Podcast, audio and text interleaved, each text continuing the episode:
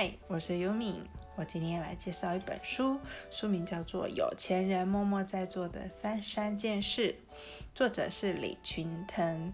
他本身是一个资深的媒体人，目前退休在做自由作家。他长期接触了上百位中小企业的老板啊，然后从中观察这些老板是怎么样经营公司，然后他就发现这些有钱人都拥有一些共同的特质，于是将他们集结成册。与这本书呢，我觉得与其在告诉你啊，有钱人都在做哪些事情，不如说这些有钱人是怎么思考的。好，作者有提到一个部分，我觉得很有意思啊，就是这些有钱人为何不用缴税或缴很少的税呢？事实上，那是因为他们拥有优良的财务知识。好，或许你会认为这世界真的是不公平啊，有钱人赚得多却不用缴税，还有天理吗？但作者认为啊。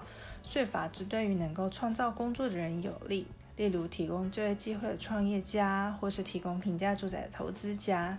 对于上班族来说，所赚到的收入都要按照一定的比例缴税。这个说法常常听到人家在讨论哦，有钱人总是有办法避税。接下来就是大骂政府税收政策有问题啊，官商勾结。但是很少有人会更深入的讨论这样的问题哦。可能因为我身边啊比较多都是受薪阶级的人哦，比较少有出来创业开公司的朋友。